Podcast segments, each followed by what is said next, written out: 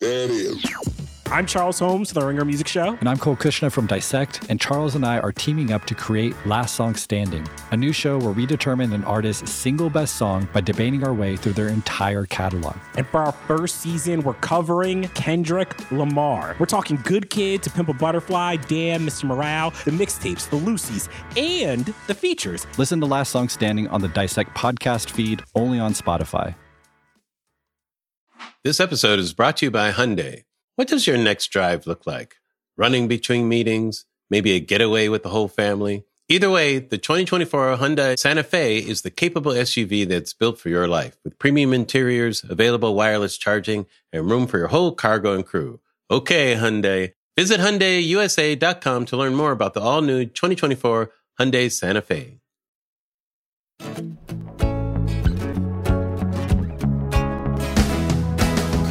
Everybody. Welcome back. Um, you know, sometimes you have, you know, people in the news, you have actors, you have comedians, you have sports people. Sometimes you just got to have your boy on the show. Somebody who kind of does it all, you know. And uh, you know, we've had him before. He's uh he's turned into man, such a brilliant filmmaker. This he's always a brilliant writer, but now he's like whew, just taking it up a notch. It's so much fun to watch. But here's the thing. This is, I call what he just did, this is candy. Okay. Uh, and I mean that in a lot of different ways. It's 38 at the Garden, you guys.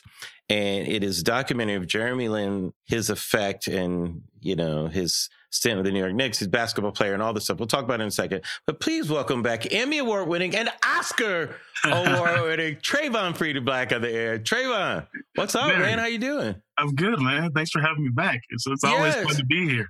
I will always invite Oscar winners onto my show, Travon.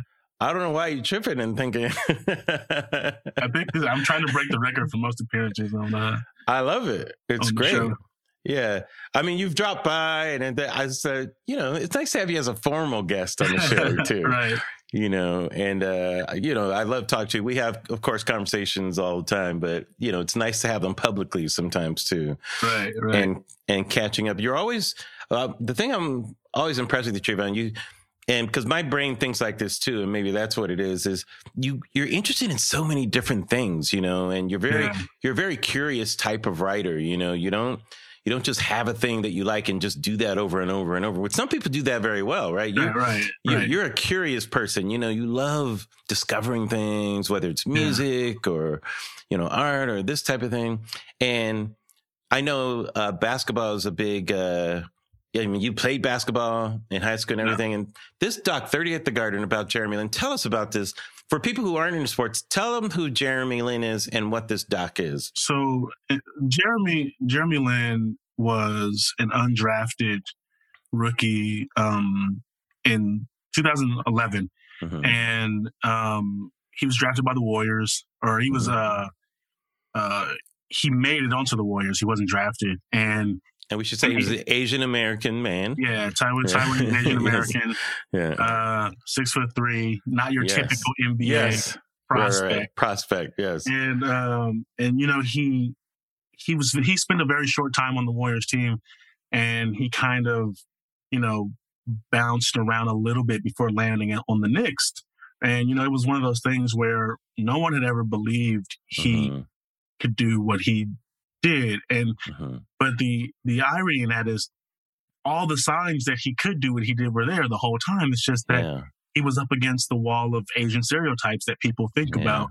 Um, you know, Asian men and and Asian people in general of like being differential and weak and inferior and, and all these things. And but everything he was doing on the court showed you the opposite. But for some reason, people just couldn't see it. And so yeah. when he got to the Knicks, through all of the adversity of getting there, um, and and all the racism he had to endure, mm. and the things he he just kind of like shouldered on the way on the way there. Once he got there, and he was finally given the opportunity to play, so he he became for yeah. a month and a half the best basketball player on the planet. On the planet, the whole I world know. Yes. was mesmerized by like what this like. Where did he come from, and what, yeah. how did this happen, and like how is he doing this? And it's like you look at the and what we talk about in the movies. You look at the pathway, and it's like Yeah. He was he was always that good. He was hiding in plain sight. Yeah. Like why? Yeah, there's a great moment where Kenny Kenny Smith says like, "This might be the worst uh, case of talent evaluation we've ever seen." Absolutely. And Kobe actually like said a very similar thing. We didn't put in the movie because the NBA is very particular about how much of their footage you can use Oh. Yeah. for a certain for certain prices.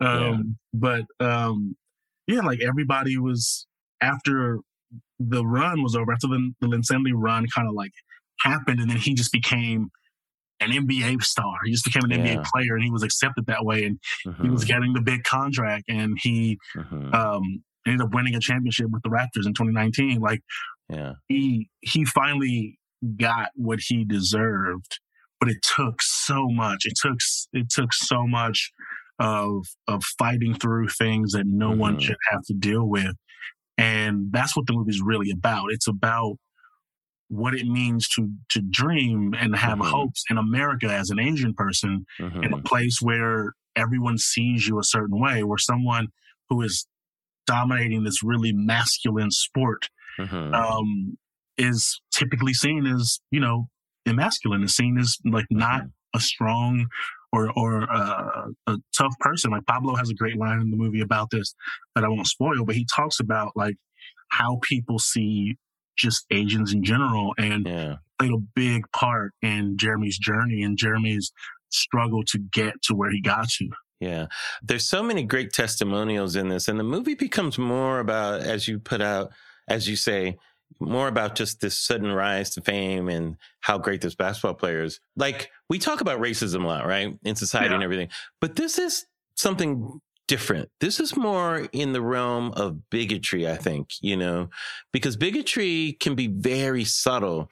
And I love hearing from Hasan, who's in it, and because it also comes from the people involved, you know, Yeah. like the self bigotry that where you, the limitations you can put on yourself because you're led to believe a certain narrative. Absolutely. That that was fascinating to me. Like as an Asian kid, you go, yeah, I can, I should be in this box that has been, you know, foisted upon us for Right. years and years as an image and all these things. That was fascinating to me. and that that was a big part of our director, my one of my close friends, Frank Chi. Yeah. When we when we kind of came up with this idea, that that came from and this framework that we use came from us talking about hmm you know the things we deal with as you know minorities in America and spec- and he got into the specifics of in Asian culture it's even worse because hmm you are you are told by your own parents this is Yes. what you have to be. Exactly. The, the, these are the limitations. Yep. This is the box. This is the lane you have to get in. Uh, an A minus is an Asian F. Sorry. Right, right, right. Yeah, and, and so they grow up having been put in the box not only by Yeah. society but by their own parents, but by their own parents, and then they yeah. have to break out of the box uh, to do things like what Jeremy did, and, and Ronnie talks about that about like you know having the support of your parents when you want to do something that's outside of the box that they wanted yeah. you to be in to play it safe, and Mm. and a big part of you know the the doubt that they talk about in the film is it like played a part in even you know creating the movie because when the way it came about was when I was actually in the process of making Two Distant Strangers, me and Frank were having a, a conversation about you know what was the most impossible thing we ever witnessed. hmm And I immediately said Obama, like that was in my Mm. lifetime That's a good the one. as as guys in our mid thirties, like what's the most impossible thing we've ever lived through? And I was Mhm. like, it's definitely that. At the time, yeah, I probably agree with that. Yeah, yeah. And so for him, you know, he used to work for Obama when he was Frank comes from politics, and Oh, so he, he worked for Obama. And we should say he's the director of this film. Did Yeah, a really yeah. good job. Yeah. Frank Chi uh, directed the movie. Um, very much a story that is like from his like heart and soul. Mm. And you know, we he goes, you know, but the other thing as an Asian American, I'd have to say, is Linsanity.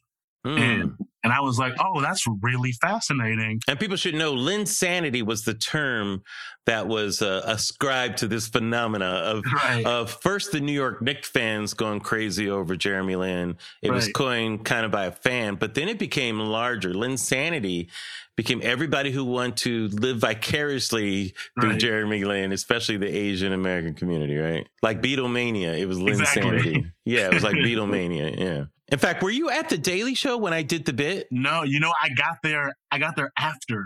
Okay, because I did a That whole thing same- on Linsanity. Yeah, Yeah, that was the same Yeah. year I got. That was the same year I got hired. yes. But it, it, Linsanity happened in like that the the first part of the year in the oh, spring, okay. and I didn't get there till the fall.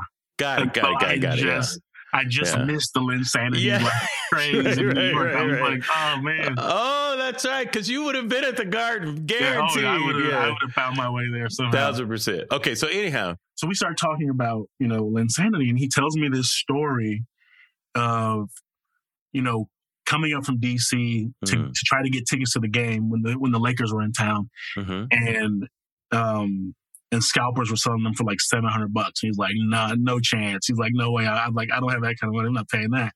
wow. And so um, he talks about going to Koreatown, right next door to the garden, and going to a bar and just watching the game wow. with a bunch of Asian people, like having this experience, this collective, Wow. like unified experience of a bunch of Asian people watching right next door this Yeah. Asian American basketball player just mm-hmm. Wow. rip through the Lakers. Yeah. And when he was telling me about how everybody in there was like going crazy and crying and all this stuff, and I Wow. listening to this story and I go, I got emotional watching it actually. Yeah.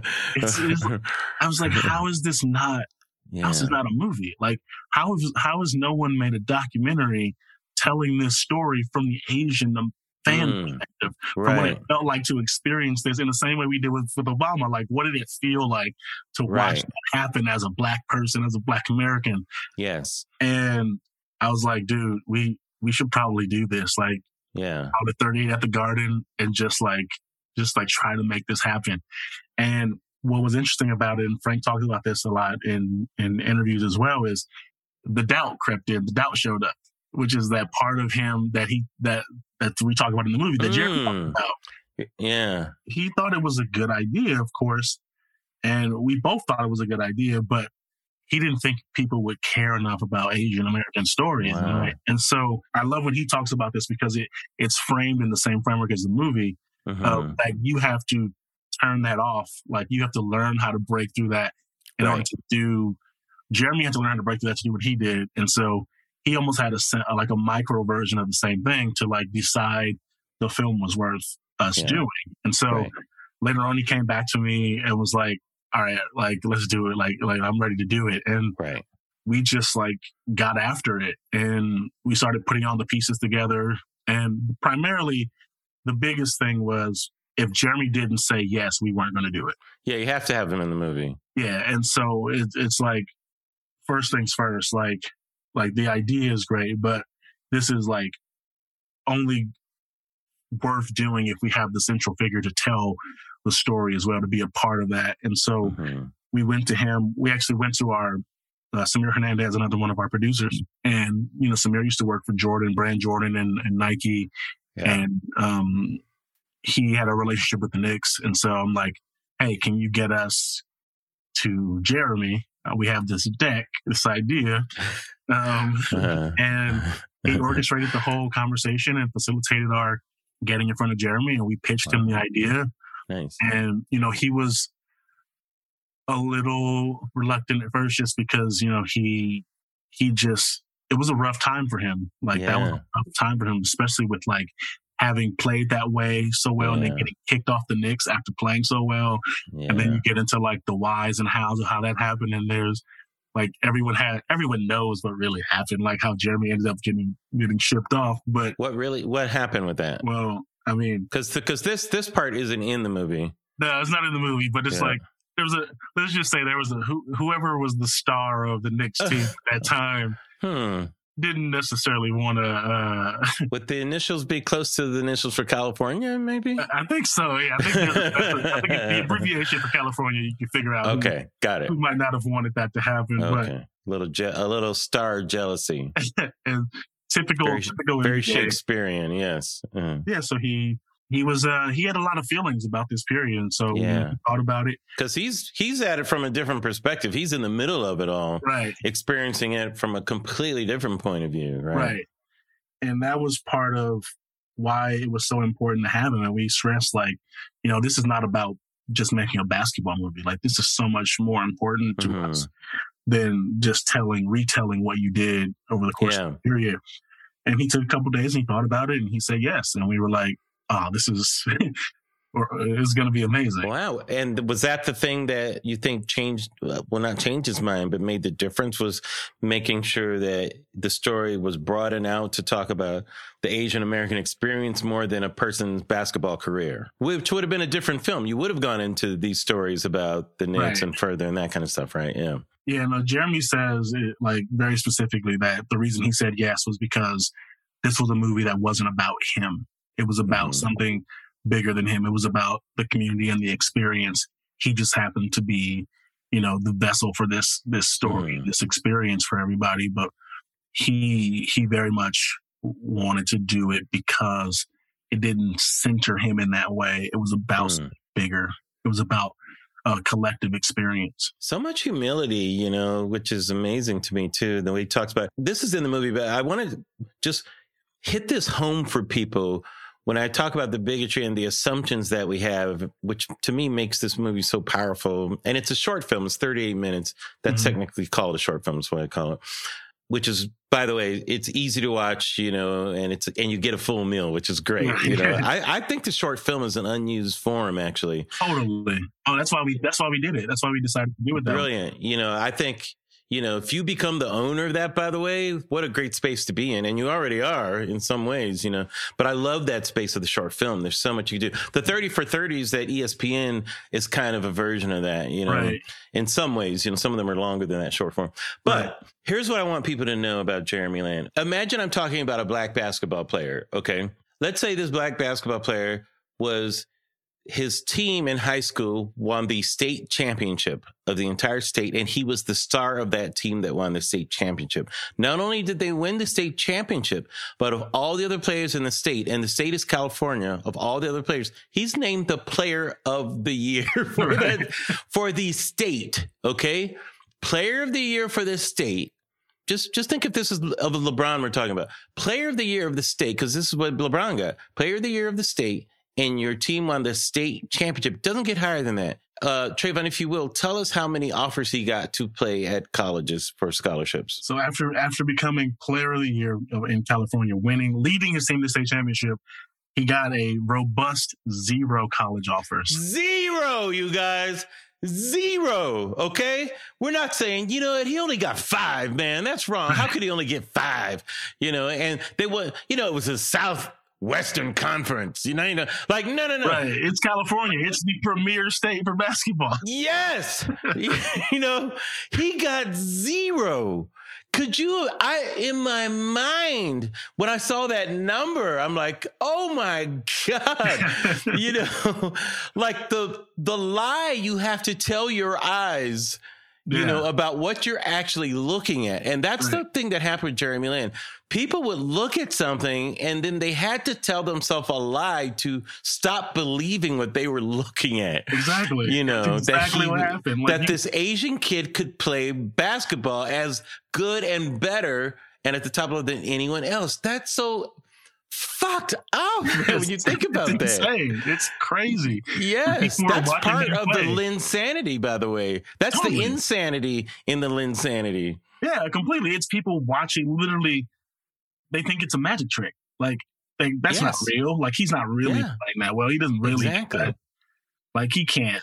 He can't really be doing what I think he's doing. The other part of it that is a takeaway for me in this, this is the part that I was like, wow, is who gets permission to be a full person? Oh You yeah, know. absolutely. Right, Travon? And white people get mad when we talk about white privilege because they don't really understand it. They always look at it uh, in terms of capitalism. Well, my family never made that much money. I haven't right. had anything. So, nigga, that's not what we're talking about. That's not what we're talking about. We're talking about the complete freedom to be whoever you want to be in any situation without consequence, right? And having a voice is one of those freedoms, and having controlling the narrative. That's things we've dealt with, Travon. I had to Yeah. go through that in the business. Black people couldn't control the narrative, you know, and part of my journey. So one of the things where Asians could not be masculine, you Mhm. know, like you can't be the fuck you type of leader. Yeah. Fuck you, motherfucker. This shot's going in. Like Right. that type of attitude, you know, others could have that. But Right. Asians were since they're considered since they've been emasculated by us, you know, and they're also considered outsiders in some ways. Sorry, motherfuckers, you can't be masculine in the Right. way that that other people can. I mean, it just hits you Yeah. right in the heart because, and that's something that we're all guilty of putting that on Asian men. Absolutely, and it and it it's born of what you're fed about people Yeah. as you grow up because you know Right. they're a smaller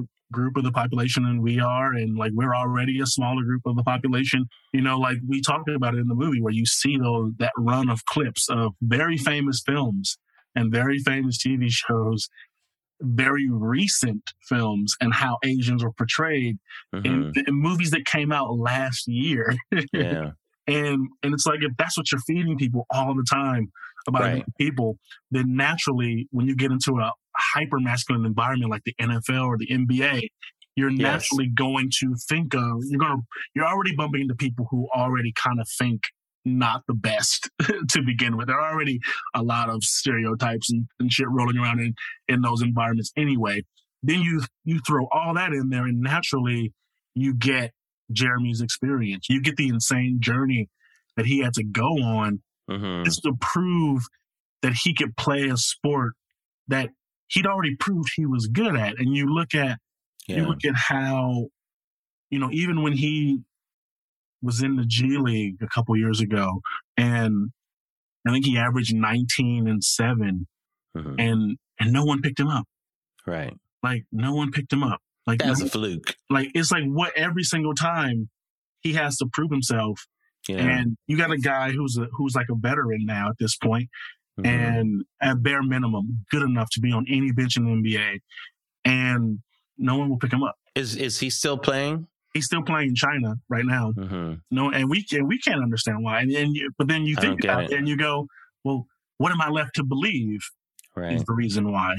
When you Yeah. have a player who's proven, it's what, and, and it's always what teams want. They want leadership, they want experience, Yeah. Like to to, to nurture the new guys. And you're like, you mean to tell me you got a guy who is one of the most famous basketball players Mhm. globally because of where he comes from, and is is is so well rounded and so good at what he does Yeah. that when COVID hits, the the MSG channel just reruns Linsanity games because of just how powerful that experience was and how much how good it made people feel.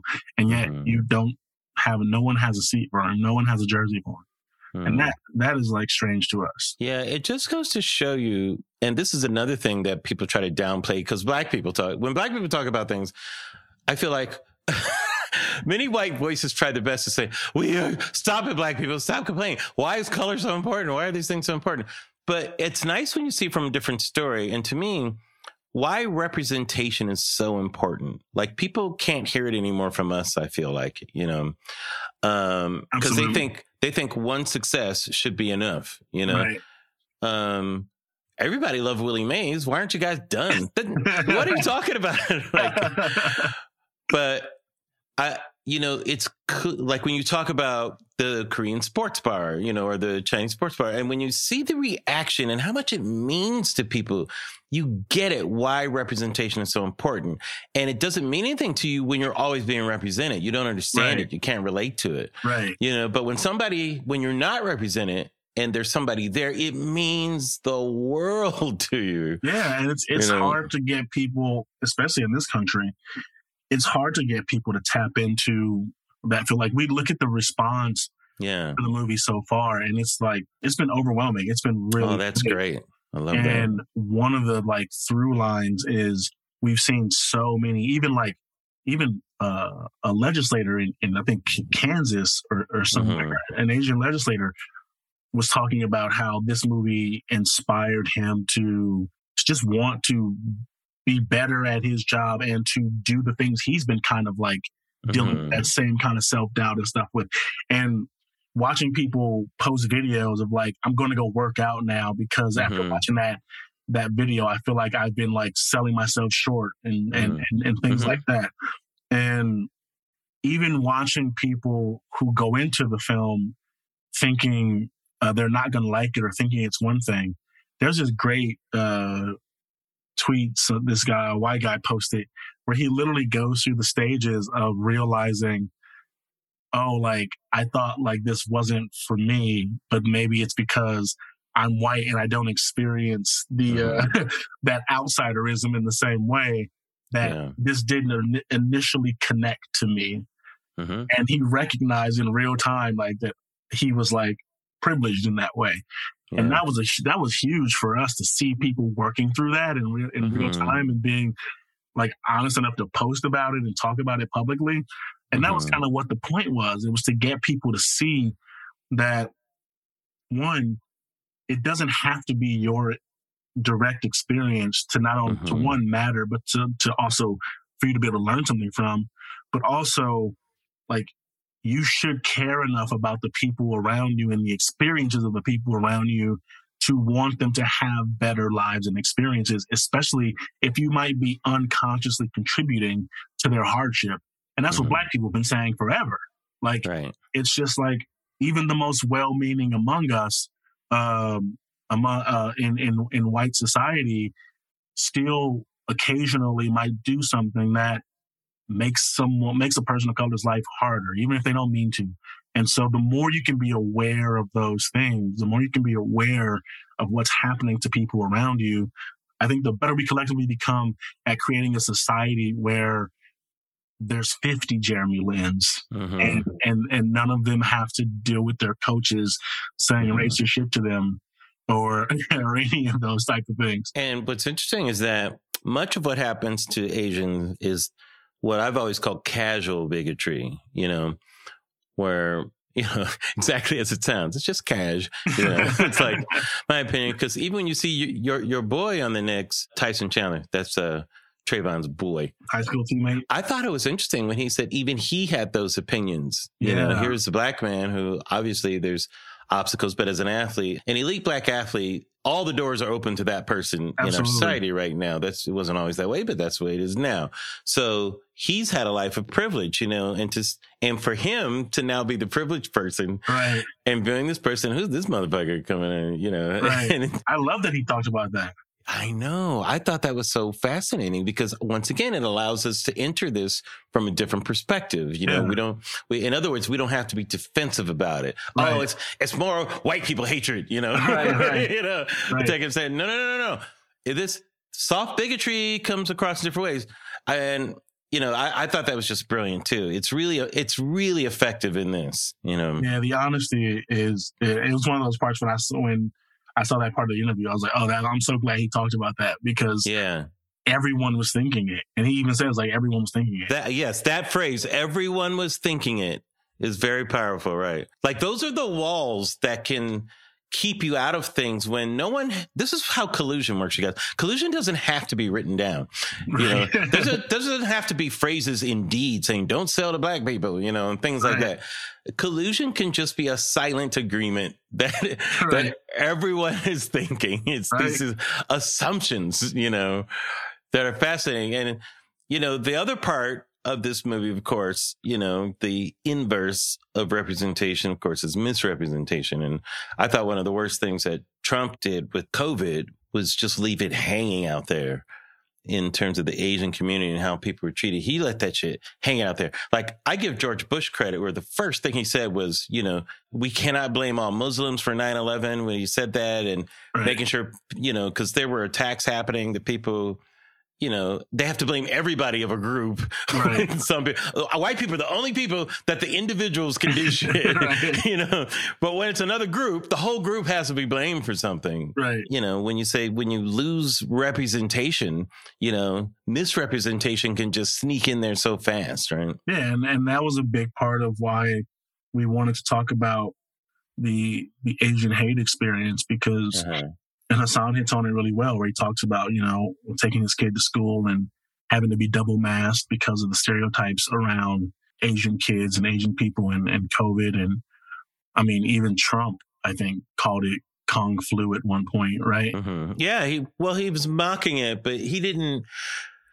Whatever. I can't talk about that nigga. you know, it's like it's just bad. All the, all the way that he handled it in terms of what people started doing to Asian Americans was so wrong and misguided. He's Yeah. acting like a frat boy instead of a president, right. making these stupid jokes. You know. right and and that was a big part of connecting having a 10 year look back at a moment when everyone in the country rallied around an asian american and then today where we're all trying to or at least some of us are trying to protect them trying to keep people from just recklessly hurting and assaulting and killing asian americans for simply walking down the street or existing and when we were making the film and talking to people, that was that was something that came up a lot, which is like it's hard to look back at how how great of a time that was. And right now it's just so Mhm. hard. It's just so scary that like there's so much stuff we left on the cutting room floor for time, just like Mhm. talking about this stuff where now you have to like protect your grandparents and like Mm. all these things that you just never thought you had to do because the world turned on a dime and Mhm. you be in your community became the scapegoat for it and it's like how can you bear that responsibility and and it's up to someone like a president to make sure that that's not something that happens and the opposite happened Well, yeah, I I applaud you guys for handling that with such sensitivity and, and awareness that the movie should be more than just this event, broadening it out. I thought it made it really effective. It was kind of surprising in the moment because you feel like it's just going to be a personal biography doc, you know, as you're watching it and you go, oh, fuck, I'm watching something. oh, I see what you guys did, you know it's like, oh, when you watched it, this was screened at the uh, Tribeca Film Festival, right? It was one Mhm. of the premiere events, right? What was that experience like for you as a filmmaker when you got to uh, see it with an audience? it was really amazing because you leading up to that point you think you know you know what your film is and you you feel a certain pride in it and you you just hope that the the audience sees what you saw and feels what you felt when you were like Mhm. putting that when you were making it and putting that edit together and it's like I didn't get this experience with Two Distant Strangers like because of COVID. Like there was no Right. theatrical experience for us Mhm. to kind of like see it with a group of people in that way. Mhm. And when we had our premiere screening, like it was unreal. Like we got a Mhm. standing ovation.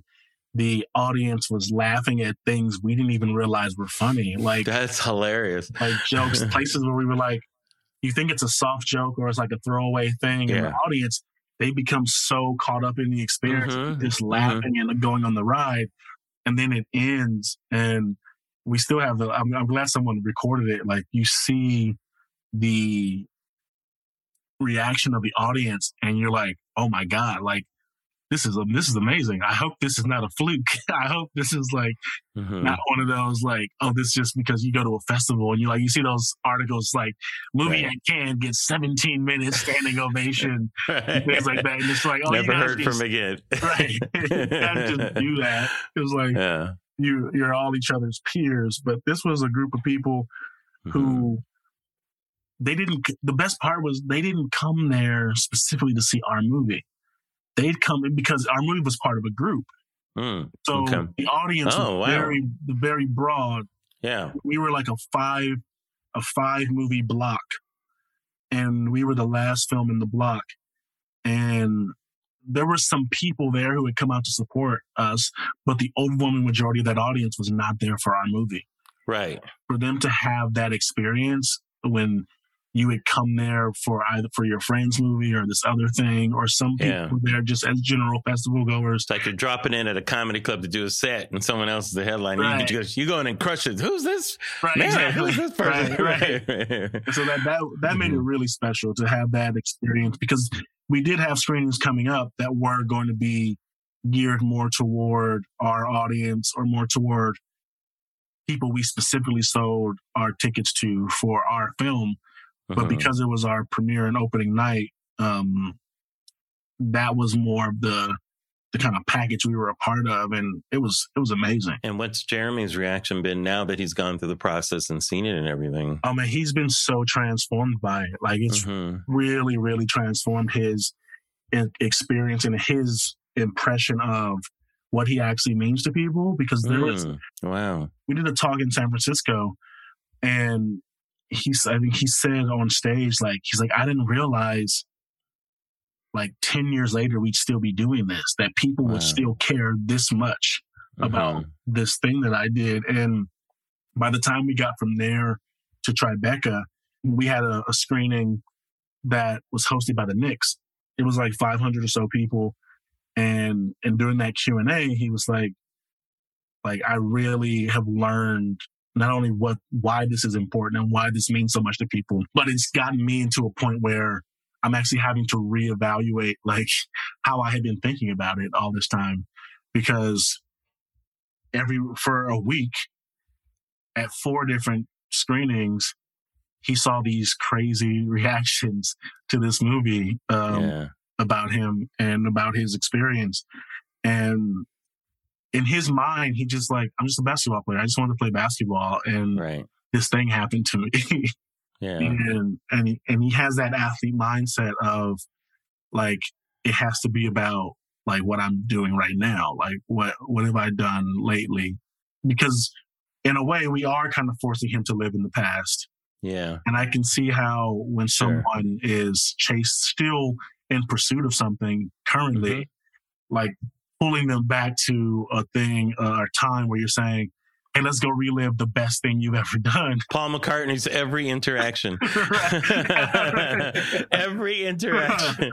I just put out a new album. We're not trying to talk about that, Paul. Who cares? Let's talk about something you did. 60 years ago. Right. I don't want to hear the new stuff. Play Let It Be. I know. and And so- he finally realized, you know, they're not wrong. It's good stuff, you know. I mean, look, if I made Hey Jude and Let It Be, why would I want to play anything else? Absolutely. I agree. Exactly. I'll try it. I'll take all of your money. I'll go all around Yeah. and play, I, play those I would be the first to admit you're right, niggas. I have not topped that. That was the best. and the great thing about musicians is you can play the same things over and over, and people like that, love it. that's that's a beautiful It's one of the gift. best things about that job. Yeah, Yeah, it's a beautiful gift. You get to go play. It You is. can make a hit. Rick Astley's living his best life. absolutely. You know, performing, never going to give you up. Yeah. like today, this song is 30 years old. Chappelle can't go up and do Tangerine again. Or, Right. you know. It's over. You get one shot. Record a special. It's over. This episode is brought to you by Hyundai. What does your next drive look like? Running between meetings? Maybe a getaway with the whole family? Either way, the 2024 Hyundai Santa Fe is the capable SUV that's built for your life with premium interiors, available wireless charging, and room for your whole cargo and crew. Okay, Hyundai. Visit HyundaiUSA.com to learn more about the all-new 2024 Hyundai Santa Fe. How's your life changed after winning an Oscar? It's been really amazing because like I get to like do things like this. I get to talk about an idea hmm and then I can go directly to a person who can make that thing a reality. Hmm. And and that's a thing that is is very hard to do in this business. Just the notion of access has Yeah. gotten uh, better for you, more immediate, right? I think the difference is you get to take your at bats on the MLB stage and not the like AAA, double A, where it's like you got to work your way up to get to some executive at HBO or someone to get them to hear the pitch. It's like now you can go directly to the person who can say yes. Mm. And like they still might say no. Wow. At least you can still go directly to them Nice. to get, to get that that thing like pitched or looked at and and that makes it a lot easier to get a lot more uh you know hit a lot more home runs and so with this the funny thing about how it happened was i was the exec at hbo bentley weiner who um took this on and, and championed this at hbo hmm she's like the absolute best. Like she, I, I'm, I'm doing another doc at HBO, um, called, uh, BS High about the Bishop Sycamore story from last summer. And we were on a call and she had asked what else, you know, were we working on? And I said, Oh, I have this, uh, doc that we're just finishing up about Jeremy Lin. And she was like, Oh, I've been trying to make a Jeremy Lin movie for a long time Wow. like I want I want to hear about this. Like I want to know like like what this is. And so the next day we had a conversation and I told her what the movie was and and what we were trying to do. And even before I sent her the rough cut, she was like already bought in on what the idea was. hmm And I sent her the rough, the first rough we had put together, just assembling the the interviews and stuff like that. And she like instantly became our champion in, at, at HBO. And she went to her bosses, um, Lisa and Nancy at HBO Docs, and um, they they bought it. They like it did not. It didn't take a long time at all. Like they just saw what we were trying to do and they believed in it. Um, Bentley believed in it, and all the way through this entire process, I've had a lot of exec experiences, and like she's just been the most like the kind of person you want to work with who is looking for ways to make your thing happen and Mhm. looking for ways to like see it come to life and, and believing in what you're doing from the outset. And it was once we got internally at HBO and the film was acquired and we became officially a part of the, the HBO family, like they've all just been so good and so amazing at pushing this film and Mhm. getting it in front of the right people and um, promoting the movie. And it's it's been a it's been a crazy good experience. And I was so glad I mentioned it on that call because Mhm. at that time we were ju- we had just finished like our last interview, and so I almost didn't even mention it.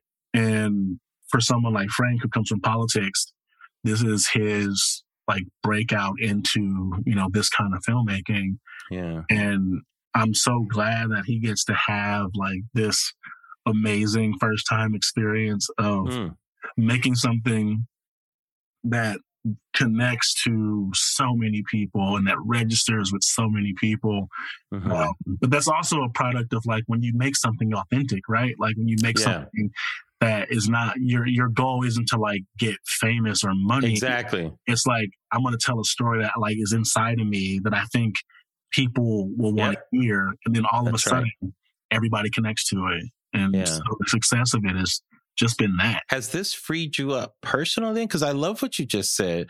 Like a lot of times when we're on the come up, we try to use, I'll say trickeration, you know, or we try to be extra clever, or they're going to be impressed with this. Like you're always, it's almost like you're thinking about the exec rather than the audience sometimes, you know, Right. or you think about the selling of something rather than the actual dramatization of the effect that it has. Has Right. it has it changed the way you operate and the types of stories that you feel like you want to tell now in the world? Yeah, like I definitely feel like now, especially because I'm in the position where you just get bombarded with pitches from people. Oh man, I can only imagine. and and people who have things they want to get made and they have ideas and things like that.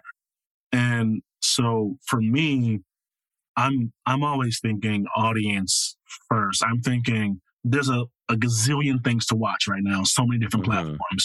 hmm Why does this thing need to be one of those things, right? hmm Why like Mhm. why does this need to be put into the stream of of millions of pieces of TV and, and film that people can watch at any second right now? And if someone turns this on, what are they going to get from it? Like, is it going to make the world or their lives better, even in the most, even in the tiniest way?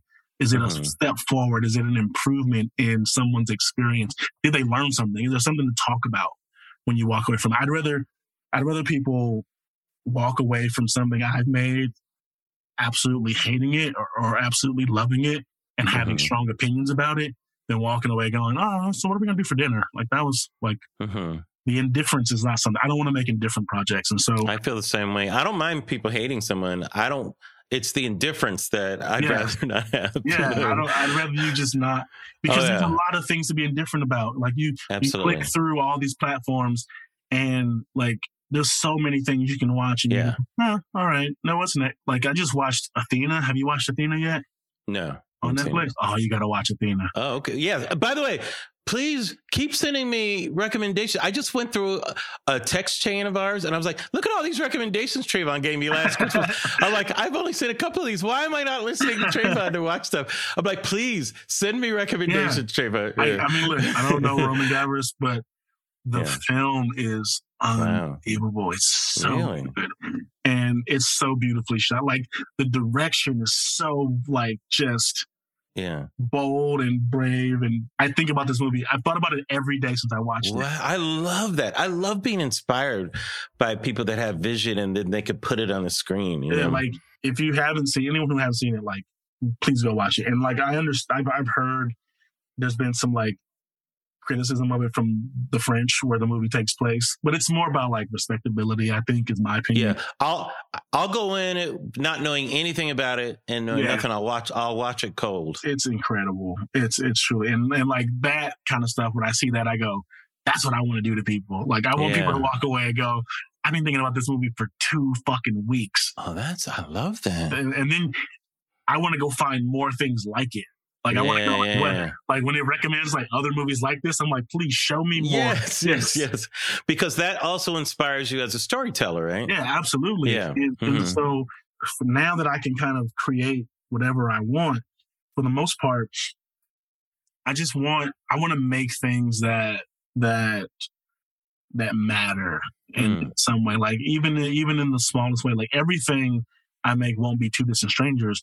But like I just I won't make anything mindless. I want to make things where you can just you know junk food TV, which is nothing wrong with. It. I love junk food TV hmm and and we all we all love it and it gets us through various periods of our lives Absolutely. Everybody Tiger Kings it yeah at some point. Yeah. because and i say that because when you decide to make a project or make a movie or a tv show you're giving up years of your time to that one thing That's right. so you have to decide with the, all the time i have left in my life is this thing worth two years of my time? Is this thing worth three years of my time?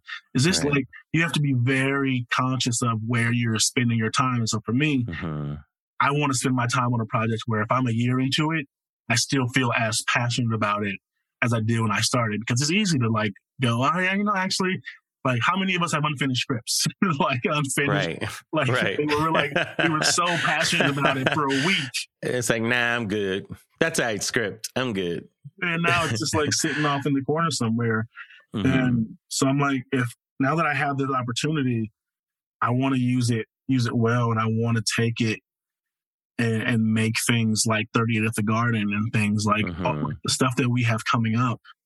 Um, Mhm. Me and my directing partner Martin Desmond Roe, like it's all things that you know when people came to us to either give them an idea for IP they already owned or Mhm. we took an original concept from us.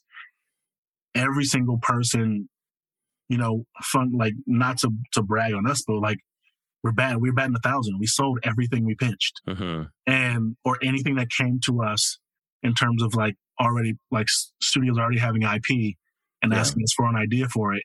We sold all of it. Mhm. And and, then, That's and I think a big part of it is because our approach is so not what people typically, you know, do when they go out to pitch or something or, or pitch an idea on something, which is we look at if it's IP that already exists, it's our first question is why should it exist now? Why should this be remade now? For what Mhm. reason?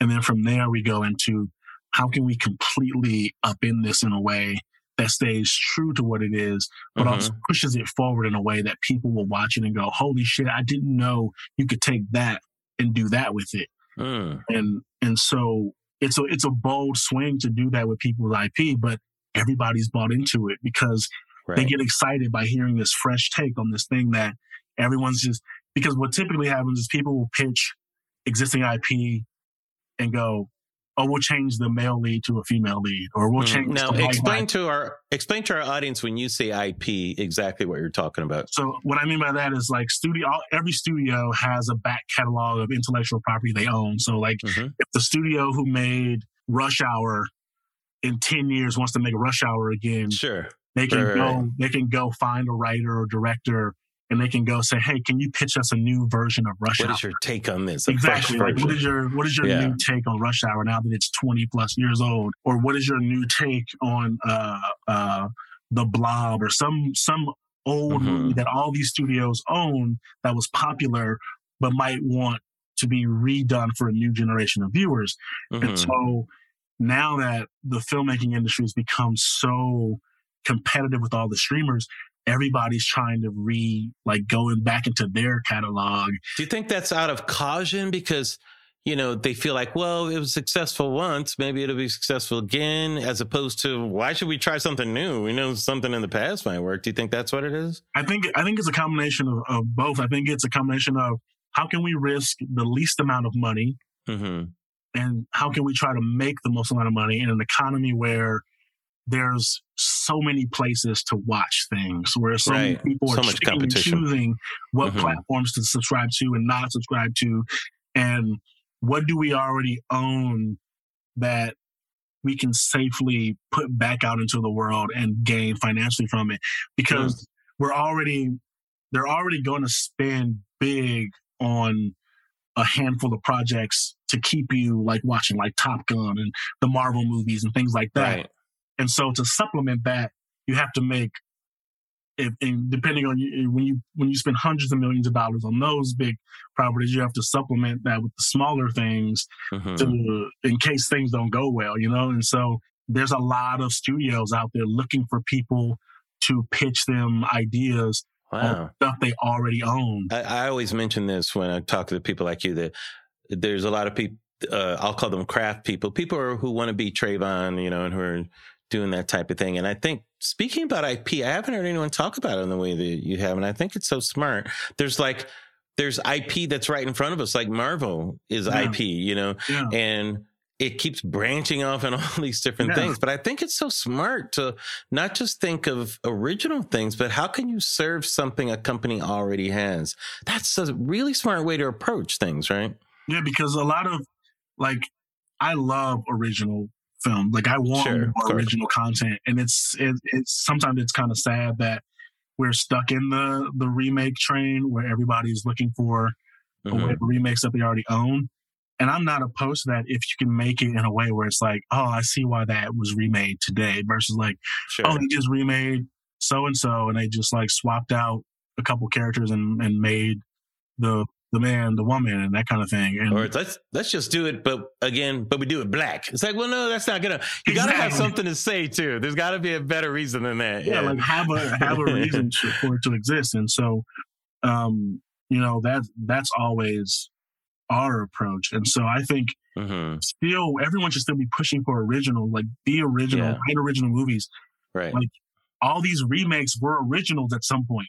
Like- exactly. like exactly. people believed in the original story and it was so good that it stuck around for generations and now you want to remake it. But it's like yeah, eventually we have to make new stuff so that down the line there might be something I else know. worthy of like keeping keeping up. One of the things that I think people who are especially looking to break in is like go back and look at like some of the old stuff that these studios own. And if you have an interesting idea or a fresh take on it, they'll they'll buy it. Like Yeah. they're they're looking for it because it's not going to cost them that much. It's not going to cost them. It's not going to send So a big for them. And sometimes, even if it costs them a lot, they'll take the risk. I was reading an article about the Amazon's Lord of the Rings uh, thing, and I'm saying thing because I forgot the their particular title on. it. But I was reading about the competition to tell that story. And the guys that won were filmmakers, they're screenwriters, and haven't been able to get anything made really for like ten or twelve years. They've been together. At one point, they were going to quit the business, you know, uh, Right. because because making films is difficult. It's it's very difficult. And they said, well, maybe we should go into television. You know, these guys have never run a show. They're competing against you know, people that have run shows and Right. high profile people make a lot of money, but they all had to pitch, you know, to the Tolkien family and to Amazon. Yeah. So it was real high stakes, you know, things. It was real fascinating because it wasn't like somebody was giving some. They went through about five or six, maybe even seven rounds of pitching, Right. but they kind of grew up on the on this IP. The IP was kind of a second language to them. right. And so their advantage wasn't their experience, but their love and knowledge for the IP, you know? Right. And I thought that was so fascinating. And it, and I had to admit, it makes them just as qualified as anybody to run a show. When Absolutely. you, when you know the content so well that you can have a fresh take on it because how well you know the content. you know, absolutely. The, the guys who created Game of Thrones did the exact same thing. Like, Yeah. I don't know if you ever read recently the oral history of Game of Thrones came out, and and Mhm. Lombardo in there talks about one of the main reasons he bought the show was because he saw uh, one of the guys at the gym reading the book on the treadmill.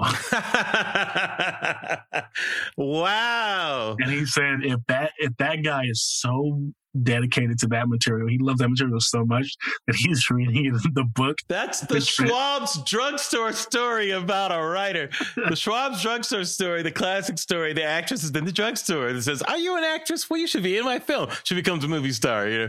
But here, what is he reading? He loves that that so much. You got to show. you got to show, fella. And it, and it, mm-hmm. it worked. Like it's you have to love something like that that much to devote. You do. You like, absolutely especially, do. Especially like Thrones and Lord of the Rings. It has to be second nature. It has to be as if you wrote it yourself. It has to be so ingrained. You can't be a stranger and try to research it to No, write. Yeah. You gotta love. Oh, absolutely. if you're reading Game of Thrones on the treadmill, you you love. And he's probably rereading it on the right, treadmill. exactly. It, it definitely wasn't the first time. He's rereading it on the treadmill because you would have been you would have been enclosed in a very quiet room the first time you're reading that. Right. You know? Right. It's so so fascinating. You know, is there anything you can share with us that you're that maybe is imminent or the and if you can't be specific, the the types of uh stories that you're looking at now? We just closed actually on a big writing directing project.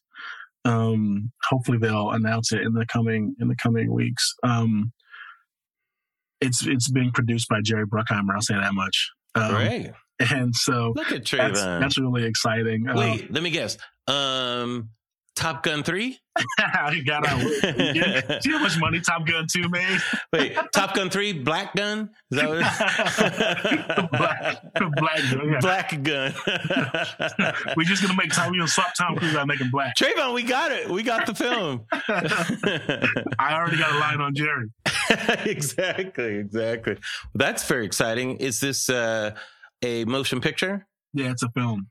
And is this something that you might be behind the director seat or the writer producer seat? Uh, we're we're writing and directing it. Oh, nice. So, no, are, are you and Martin a directing team at this point? Yeah, yeah. We just actually came back from Atlanta directing um an episode of Single Drunk Female with Sofia Black-D'Elia and Ally Sheedy. Mhm. Um, I did a couple episodes last year, and they had us back um this year. Um, oh, Mhm. really, really fun show, really fun group. Um, but yeah, we we after the Oscars, it was almost like we didn't even have a talk about where we're going to become like a team. It was like everybody just decided we were a team and was pitching us everything. That's interesting because there, Um, there have been directing teams, but usually it's brothers like Coen Brothers or Farrelly. Yeah. You know, is it unusual to be a directing team out there in the world? Does it? Do you think it gives you an advantage in some ways? Or there's a, there's a decent, decentish amount of directing teams Mhm. um, both related and not related to each other. But the DGA is extremely protective of giving out directing team waivers. They're very Hmm. difficult to get. they only want one person to direct something. So the DGA, we in the time we didn't understand it as clearly as we do now, which is the DGA's main goal is to protect the idea of, of a singular vision Mhm. of one director, one vision, and to to prevent producers and other people from polluting that experience because when you don't control it, people try to like bleed into it and like, oh, I'm, I'm gonna I'm gonna direct the second unit kind of thing, and then you like you go handle that kind of thing, and Sharing a credit is Yeah. can be very problematic. it becomes murky, and people can then go, well, uh, some producer can go, well, I I direct, I was I should get directing credit on this movie because I did X, Y, Z, blah, blah, blah, blah. And so to prevent that, which I guess was happening a lot in the older days, hmm they've honed in on protecting the director as the singular visionary person of a Mhm. project if they're assigned to direct it. And so that way no one can encroach on your directing credit or your directing experience in a certain way. And so when when people like Coen, the Coen brothers and the Farrelly brothers and all these people, um, you know, apply to the Duffer brothers apply to be directing teams. The Hughes brothers. The Hughes brothers, remember that. yeah. Yeah. The Thatcher Yeah. brothers, there's a lot. There's so many. Yeah. Um, and then you have people like Seth and Evan who are who aren't related but are also a directing team. hmm Uh, We used to joke that it was like Game of Thrones. It really is like Game of Thrones. You have to go before a committee of Mhm. people, and when I say people, Steven Spielberg, Barry Jenkins, Ava DuVernay. Oh my God. They're called the Directors Council of the West, It's like that Star Wars Council Yeah. of the Elders, right?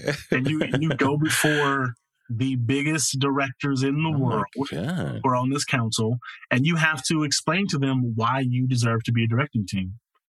And then they ask you questions like very, very like harsh, like no BS questions about why you should be a directing team. And they turn down a lot of people. And wow. you have to hope to God that, especially if you already have projects in the, in the bank like we do, Right. yes. because if they say no, your life just got real complicated. Oh man. Um, and so, yeah, it's a, it's it's it's to protect to, to protect the director, and so they take it very seriously. And like, you- what is what is the quality that you got across to them that you and Martin have that makes it essential for you guys to collaborate? so you you have to demonstrate that you have a history of working together, and that in doing so, you've done it almost as if you were one person.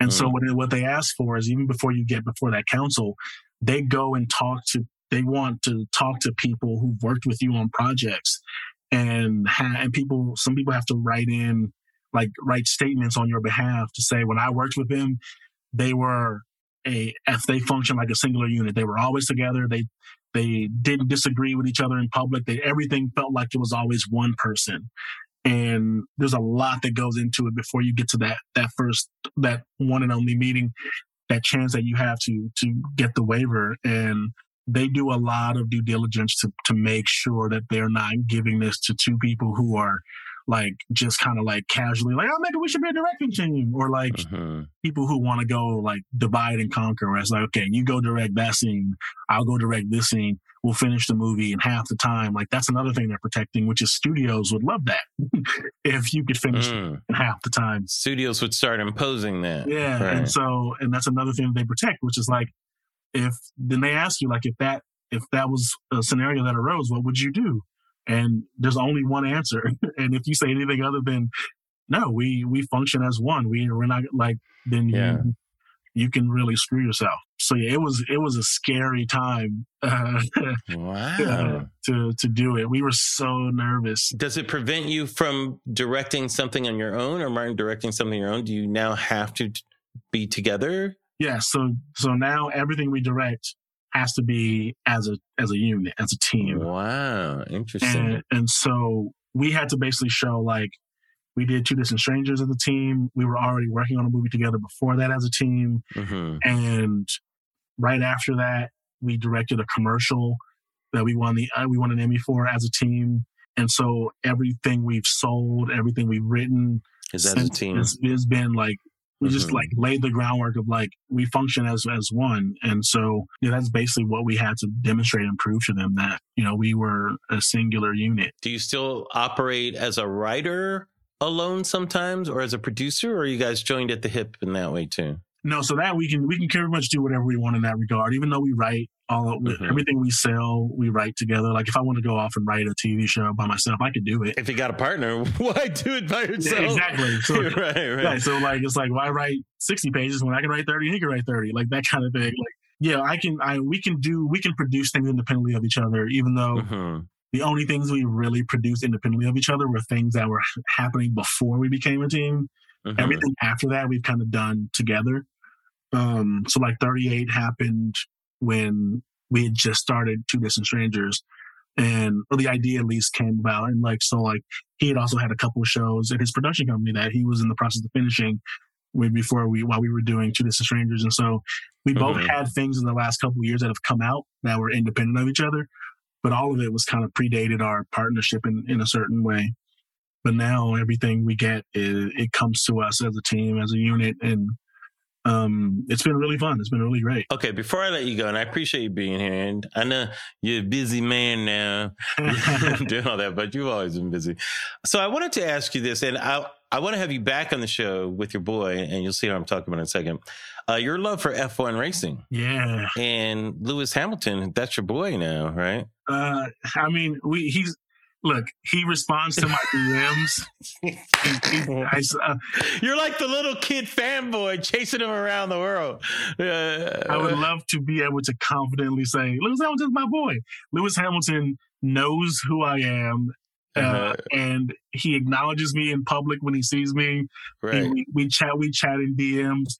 I don't know if you call that an acquaintance or whatever you want to call it, but right. I mean, I'm just happy that as a Formula One fan, the the greatest driver in the history of the sport. Yeah. It like takes out his time to talk to me about tattoos and fashion and skydiving and any other random shit we talk about on Instagram. It's like your relationship with Kendrick Lamar. You know, it's you know, it's getting closer and closer. Right. I mean, Lewis is uh, he's close with a lot of people that I know. My one of my friends Scott Budnick is producing his documentary, and so how did how did this love affair for this sport start? Where did this come from? Trevor, Trevor Noah. Ah. When, when he took it, when he came to the Daily Show, him and David Kibuuka were both like, you, Trevor. Now, now Trevor and Lewis are actually friends. Oh, okay. They're, they're actually friends. Like when I Lewis had a dinner in, in Austin that I was at last year. that you were at. That's hilarious. he had a dinner that I was at.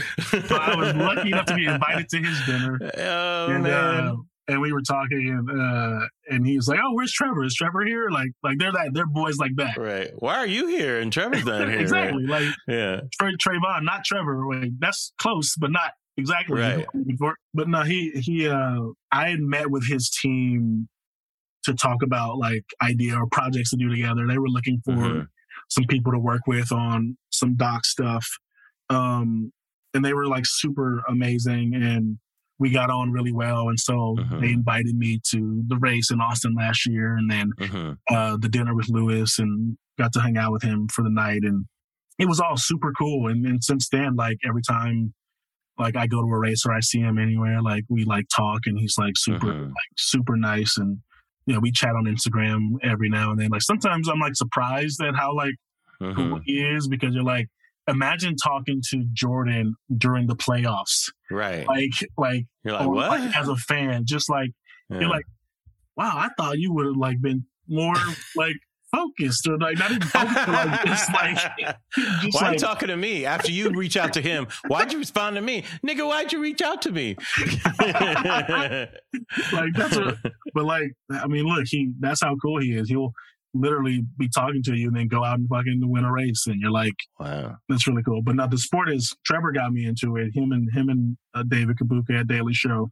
Like in America, you think of racing as NASCAR. You think of sure. motorsport, NASCAR, maybe IndyCar, and you don't realize that F1 drivers one don't drive in circles, and two are some of the greatest athletes on the planet. And I have such an appreciation for that kind of for technical skill because the technical uh-huh. skill required to be an F1 driver is insane. Reflexes. I mean, you your core has to be rock solid just to oh handle those cars, neck, right? Ne- if your neck's not strong it will break. Oh my God. Like when they say breakneck speeds, like that's, that's oh. the one. Interesting. Like it's if your neck isn't strong enough, you cannot mm-hmm. drive a Formula One car. Have you ever been in one? No, I can't fit. These guys are like five eight yeah, because I was gonna say you're not gonna Paul Newman us, and we're gonna see you like.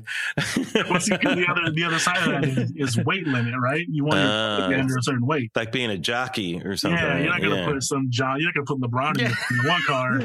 Like the green, yeah, the black giant in a car. It's Formula Five, right? It's, so it's um, one of those things where it requires so much technical skill. Hmm um, that it's it's impressive because you're talking about hundreds and sometimes like tenths and hundreds of a seconds is the difference between winning and losing a championship. And what are like the what are the top speeds in F1? So you have that amount of reaction time at like what speeds? Oh, we're talking like plus 200, over 200 miles per hour. Yeah. That's crazy. Yeah. Like, and like insane abilities to, you have to be so depth perceptive to know when to brake in these corners. Right. Like, they, and they're, they're hitting like four or five G's in these corners. Man. Um, and they lose about six to six to 10 pounds per race. Four or five G's. Yeah. It's, it's crazy. Like, Like being in a rocket ship. they're, they're basically driving rockets and like you have to you have to be in such good shape that like every race it's so hot in the car for the hour and a half that you're driving that you Uh-huh. lose 10 pounds and you have to you know, like put that back in your body. And you're just strapped in there like a rocket ship too, right? yeah you just strap in and, and get going and it's it's so it's so fascinating from a technical standpoint that when i learned all this stuff about it i was like oh this is this sport's incredible. Like this is uh, unbelievable that these guys can do this. And there's nothing like seeing it up close like you watch it on tv and you think the cars are going fast but when you're like standing in that garage or you're standing there on like and you're watching it and they literally Were you in Mexico? Did I see? Did you? I went to Mexico last you went to. Mexico and saw, Yeah. right? Yeah. I went to Miami this year. Uh-huh. Um, I got invited to Mexico again this year, Mhm. but I can't go, unfortunately. Um, but yeah, it's it's an amazing it's an amazing sport. Um, and it's and I'm glad the best person to ever do it is black. Wow. Well, I'm gonna have to go down that rabbit hole. I still haven't gone down the rabbit hole. I've just been kind of busy, you know. But I know once I go down that rabbit hole, it'll be the same thing. I'll be, I'll the be thing is, people will tell you to go watch Drive to Survive, but in reality, like Drive to Survive Is that the the uh, doc the? Netflix show. Yeah, Oh, like okay, it's right, right, right. exciting. It's more character drama than than teaching you why the sport is amazing. Like what's so technically amazing about the sport. It's still Mhm. Drive to Survive is fun to watch, and it's made legions of unfortunately legions of Red Bull fans in America. Is it kind of like Hard Knocks for F1 kind of yeah? in a way? Mhm. It's exciting to watch, but it's. I think in order to really truly appreciate the sport, is you have to watch it so you can get the like get and learn the technical expertise of like why the cars are the way they are and why drive like what why it matters. The Mhm. drama stuff is exciting and fun because like people love sports drama, but right. though to truly appreciate it, to truly appreciate like someone who can squeeze an extra like tenth of a second out of a car, Tenth of a second. and you're like, why that like a tenth matters that much? You're like, that's To me, Travon, my dinosaur brain thinks, but they're cars. Like, how can a car is a car? How how can you how how do you get something more out of something that feels finite to me? Can- exactly, and then that's the skill is when you see. I wish I had it in this office. I'd show you the Uh-huh. steering wheel when you see the insane amount of buttons on the steering wheel and how much Uh-huh. they're controlling the car while like a video driving. game while they're going 200 miles an hour, right? Exactly. Yeah. Like, and the, all those settings and things that they're doing is what makes a difference between me being two tenths faster than you and being in first place. And like, it's it's crazy. If I'm gonna experience something with Travon, I would love to go to something like that with We should you. just go to a race. I would love to. You know, we'll find a, a window. We should definitely do that. Um, but in the meantime, people should watch 38 at the Garden, guys. It's so enjoyable. Um, oh, and it's it's ironically 38 minutes, right? It's I just 38 realized minutes. that. Very good. Very Yeah. good. Uh, 30 at the Garden, 30 minutes. It's really wonderful. Uh, just, and if you're not familiar with the story, it's a great way to learn about the story. And if you are, like me, you know, it's nice to revisit it. And I believe that you and I did weren't didn't we go to Kobe's last game at the We, Garden? did. we went to Kobe's. We went to Kobe's last game. Yeah. It turned out to be his last game. Remember, we were sitting there and we were going like, man, you know, because we were right where he was warming up. Like Yeah, we were like corner. We were inches away from that. Yeah, shit. and everyone I- was saying like this might be Kobe's last game at the Garden. I was. know. And it was, yeah. Was so, so, we it was so much fun. we got to experience that. That I'll never forget that. I still have that video of him warming up and everything. Yeah, I still go back and look at those every now and then because it was just such a crazy like experience that we got to witness that. I know. I feel real privileged about that. It's just amazing. But continued success, my friend. Thanks so much for being on the show. Uh, no problem. Thanks for having me, Larry. 38 at the Garden, you guys. And anytime you see the name Travon Free, just just watch it. It's gonna be it's gonna be entertaining, you guys. I promise. Thanks, man. I'll talk to you soon. Later.